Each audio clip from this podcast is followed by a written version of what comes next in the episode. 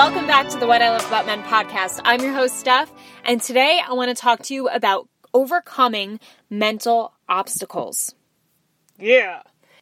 We all have those times in our lives when we set a goal, we really want to achieve it, and we really want it, and then there's just something that gets in the way, and it beats us up emotionally and mentally and holds us back physically, and it makes us get to the point of questioning whether or not we can even do it. Are we even capable? What are we really capable of? And that question has really been sticking with me lately. What am I capable of? As you guys know, I'm reading um, David Goggins, and you would only know this through my Instagram because I'm always posting. I usually post what I read, um, and Can't Hurt Me by David Goggins. It's one of the books I'm reading. And what he often says in this chapter I'm on now is bringing up the question of what am I really capable of? This guy is an animal. He's a Navy SEAL. Uh, retired Navy SEAL, but just so animalistic and such a beast. Like, he does some crazy shit in his life. And after listening to his story, after reading his story and understanding all the shit he's been through and what he can, what he pushes himself through chapter by chapter, it's just, I'm sitting there in awe of, holy shit, what am I capable of? Like, if this guy can do all of this, I can do so much more than what I think I can do. And he proves it time and time again in the book. By by having these thoughts of doubting himself and then saying, no, fuck it, I can do this. Looking into the accountability mirror and saying, all right, like, who the fuck are you? Are you who you want to be? And having that sense of getting real with himself. That's a main message of the book, is just getting real with you. Because when you're real with who you are, then you're able to challenge your thoughts. You're able to ask yourself questions like, all right, I think I can't do this right now. Why? Why do I think I can't do it? Is this really true? Is that true? Like, can I not do it? Or am I just putting that self-limiting belief on myself? So I think that one question that he brings up over and over in this chapter, what am I capable of, is so, so important. I want you guys to ask yourself that now in your head. What are you truly capable of? Like, what can you potentially do, but you hold yourself back from doing it? We all have that one thing we really want for ourselves. Multiple things, right? But we all at least have one thing that we really want, that we really want to strive for, that we really would just make our fucking life. Like, would be insane if we had it. If we could do this, oh, holy shit. Like, that would be amazing. And then there's that voice that creeps in and says, oh, you really think you could do that? Huh? Like, what makes you think you can do that? Why, why you? What makes you so great? And then little by little, this voice defeats us. And although it's coming from a place of safety and our brain trying to keep us safe and comfortable, or our ego getting in the way, it's we feed into that and we allow that voice to consume us unless we challenge it. So in order to overcome mental obstacles, we need to challenge our thoughts. When we have a thought, especially a negative thought, we have to challenge that negative thought, and we have to seriously call it call it out on its bullshit, right? That's essentially what we're doing. What I'm talking about is calling out your own shit. When you have that little voice that says, oh no, like, oh, maybe that's that's for other people, it's not for me. Why? Why is it for other people? Why is it not for me? Why do I think that? Is that true? Is it not for me? Who says? You know, who's in charge here? Because last time I checked, we're in control of our lives. We all have our own choices to make. And based upon the choices we make, that's what leads us to the life we live. So if you want a specific thing for yourself, be sure to challenge your fucking thoughts and put yourself in that place of, okay, I just said I can't do it. Why did I say that? Why do I, why can't I do it? Is that true? Can I not do it? No, I could. It's possible. Okay. So then why am I fucking saying that? Tip number one, challenge your thoughts. Tip number two, have that question to keep in your mind. What am I capable of? What am I capable of? I'll tell you a, a personal story that was pretty, pretty fucking amazing that happened yesterday. Guys, this is going to sound so silly, and it's it's quite embarrassing to admit, but I I have never ran a full mile in my life. I've never ran a full mile straight in my life. And since a child, I told myself I couldn't do it because I wasn't a runner. And I would go in gym class, and I'm not sure if this is what put a psychological block on me when I was in gym, and my class would run the mile, and I would be in the back with my friends. And one of my friends was very overweight. I was never overweight, but I did have a best friend who was overweight. And I did keep myself with my two best friends all the time. So what I'm thinking now, where this mental block was placed on me, was most likely at the time when I didn't want to leave my, my two best friends because I didn't have friends other than those two best friends. So for me to be running alone without my two best friends, or running along with girls who didn't talk to me or didn't really like me in school, then that would feel like rejection, and I would I would feel isolation, right? So I was better off being with my two close friends. So because my one friend was very overweight, she did not have the cardio endurance to keep up with at an average pace for kids who can run. And I put my I held myself back with her because I was afraid of being rejected or isolated or ignored. So then it got to the point where I was in high school, and then it got to the point of high, being in high school. And I remember telling myself, oh, the, I run the mile. I'm going to try to not come to class the day we run the mile.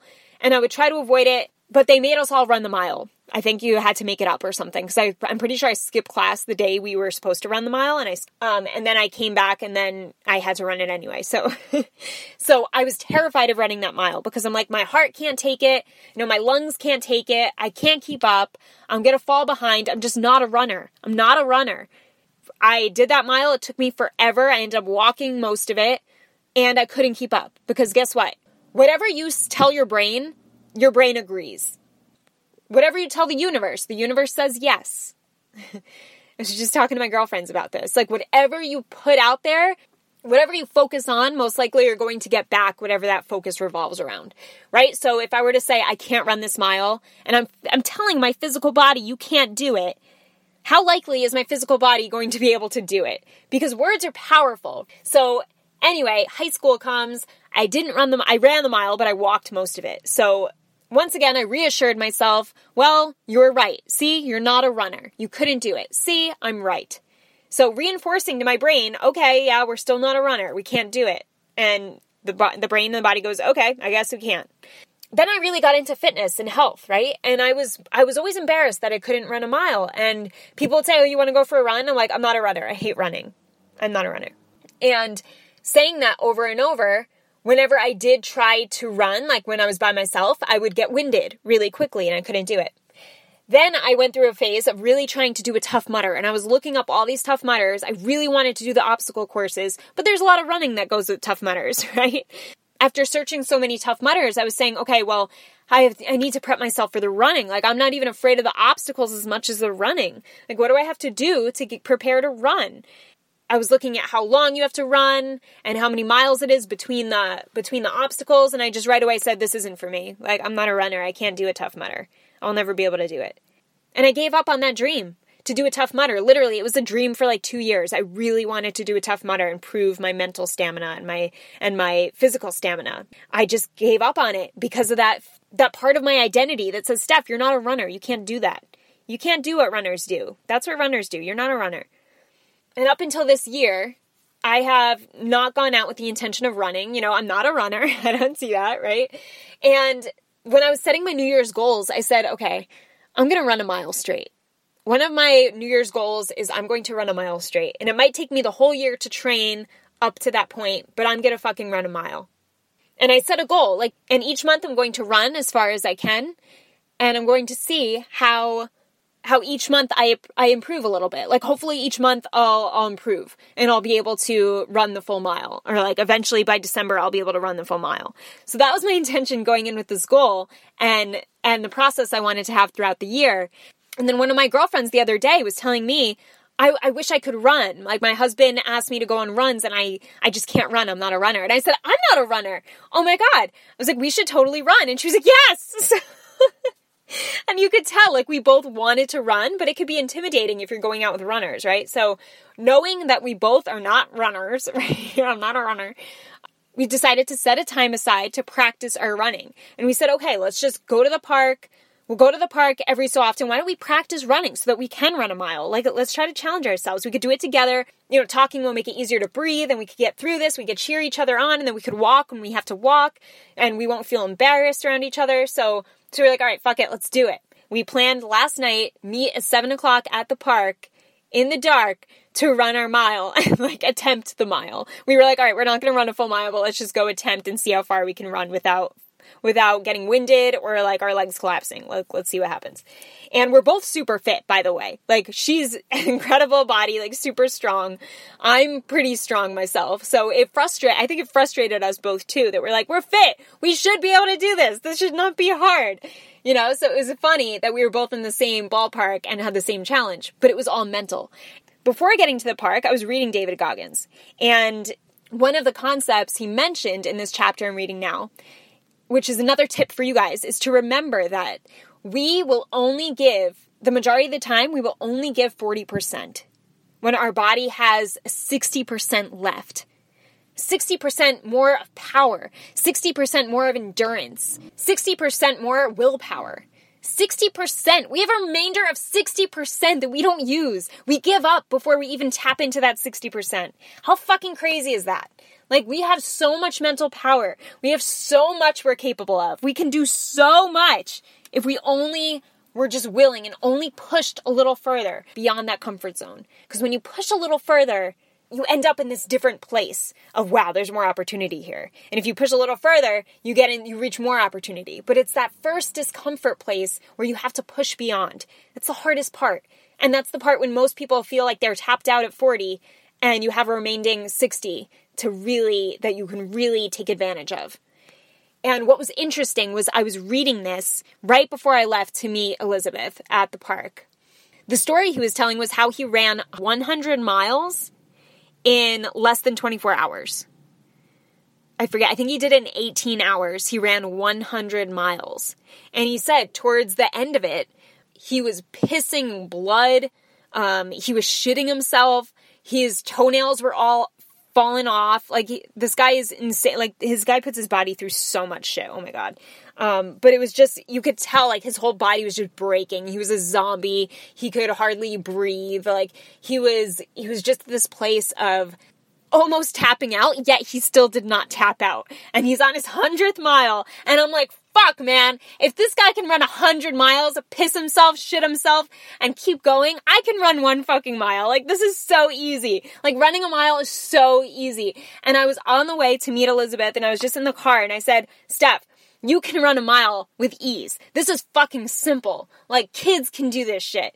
You can do this too. You can run multiple miles. And guess what? When you're running that mile, you're going to be laughing and you're going to be talking to Elizabeth and having fun. You're going to have a smile on your face. It's not even going to be hard. You're not going to be in pain. Your body's going to feel really good. Your body's going to be in this place of like, thank you. I couldn't wait to run this mile. Like, we finally did it. It's going to feel amazing. You're going to do it. There's no fucking doubt in my mind that I won't run this mile. So let's go. And this was literally my thought process and my physical, like, pep talk on the way to the park. And we get to the park and we're a little nervous. We're stretching. We're getting out an app that, like, tells us the distance. And, and we just start running. And guys, we ran two miles and we ran two miles straight. And, you know, more of it was a jog. It was more so a jog. You know, we went at a slow pace. But still, like, I did not feel winded. I did not feel like I had to stop. I felt like I could run faster. And I felt like all of this time and all of these years, I've been telling myself, you can't do this, Steph. You're not a runner. You can't do this. When all I had to do was pep myself up. All I had to do was tell myself the opposite. All I had to do was challenge my thought and say, why can't you do it, Steph? Can you not do it? Is that true? Is that really true? You can't run a mile? How do you know? Is it really true? And turns out it wasn't fucking true.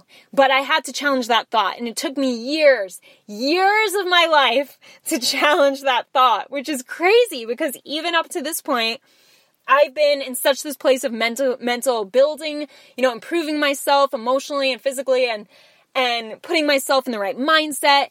And even with me doing all of this work, I still have insecurities, guys. And I still have things that I fight for on a daily basis to overcome. And I still have, I still had this mile shit in the back of my head my entire life, my entire life. I didn't think I can run a mile because I told myself I couldn't. Instead of challenging my thought, I just, I just expected, I just said, okay, well, whatever you tell yourself, you're going to believe. And over time, I started believing that to the point where I didn't even want to challenge it because it was just like, this is you. This is part of your identity.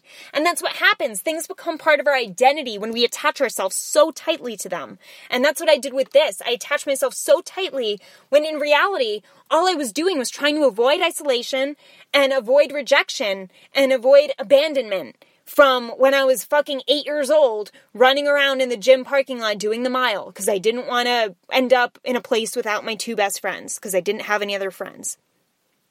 So, like, shit, man, like bringing all this to the surface and really just being aware of it and acknowledging it can allow you to remove those blocks. And And this is what I do with my clients because we all have blocks. We all have them. There's not one person that doesn't have an emotional block. The thing is, sometimes emotional blocks are, are good and they're okay. And they're, they're okay to keep us striving and pushing ourselves. Sometimes they hold us back from what we really want. And that's when they're damaging. That's when an emotional block needs to be removed, because if there's something that's preventing you from doing something you know you want to do, or you know you're capable of, or it'd make you a better person, it would make you a stronger person, make you more of a fighter, then that block needs to get the fuck away. Whew. And that's what I did last night. I feel very accomplished. Me and Elizabeth hugged and we were like, holy shit, we did it. I mean, we didn't really run it, but we jogged it. Like, that's, to be honest, I still count that because I, I honestly, truly did not like, I mean, last night I thought I could just because I had to pep myself and I had to really acknowledge where I was in this place mentally. But like in hindsight, I didn't think we'd do it. That's what I'm saying. Just because I programmed myself for so many years to believe I couldn't. And the last tip I want to talk to you that also comes from David Goggins is to use the cookie jar when it comes to running out of motivation or running out of something to push you forward.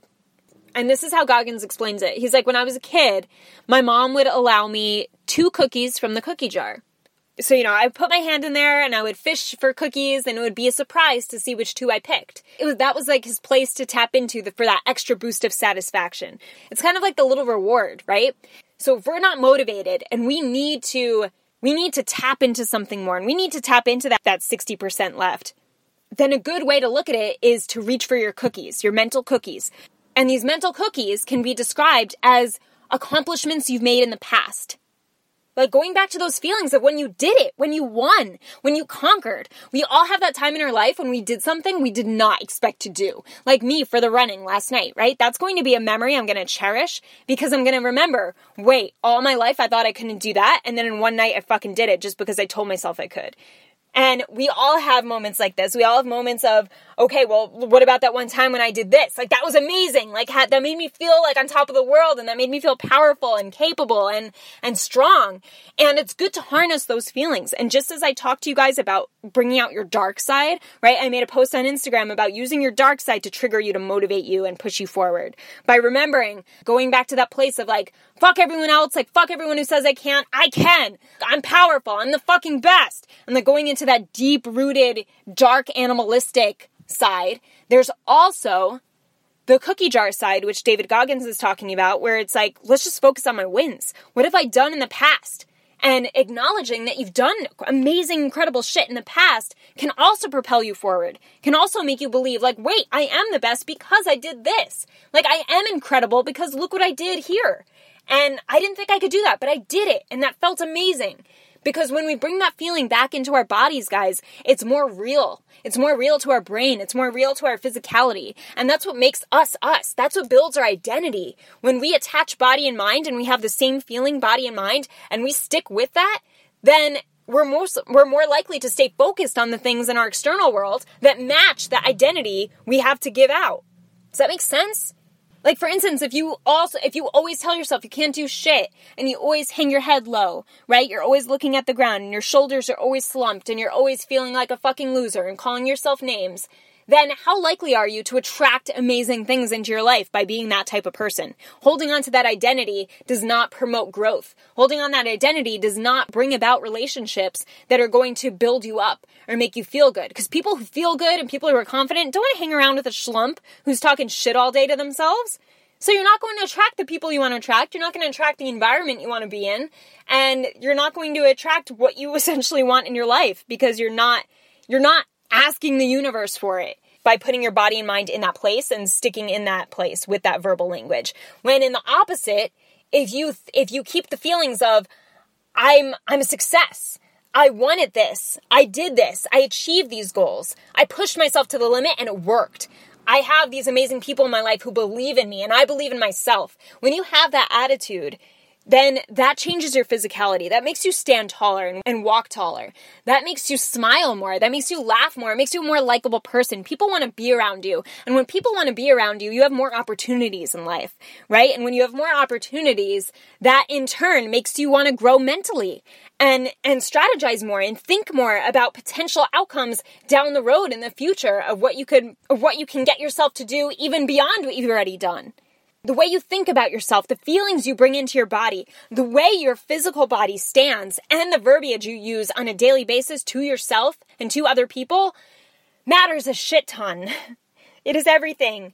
It is everything. So remember that when you have to pull out of that cookie, when you're in a place where you're feeling low and you feel like you can't do it and you feel like you're doubting yourself and you have fears around certain things, go into your mental cookie jar and take out two cookies. Take out two experiences where in the past you were a badass. In the past, you knew what the fuck to do. You knew exactly what to do. You were decisive as hell. You took action. And guess what? You got it because you set the intention. You set the motives. You had, you had the energy to sustain it and do it and follow through with it. You were a man of your word. You followed through.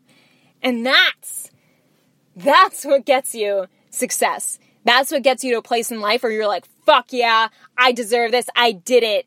And it was because you harnessed that feeling. We do things based on feelings, guys. Feelings are so important.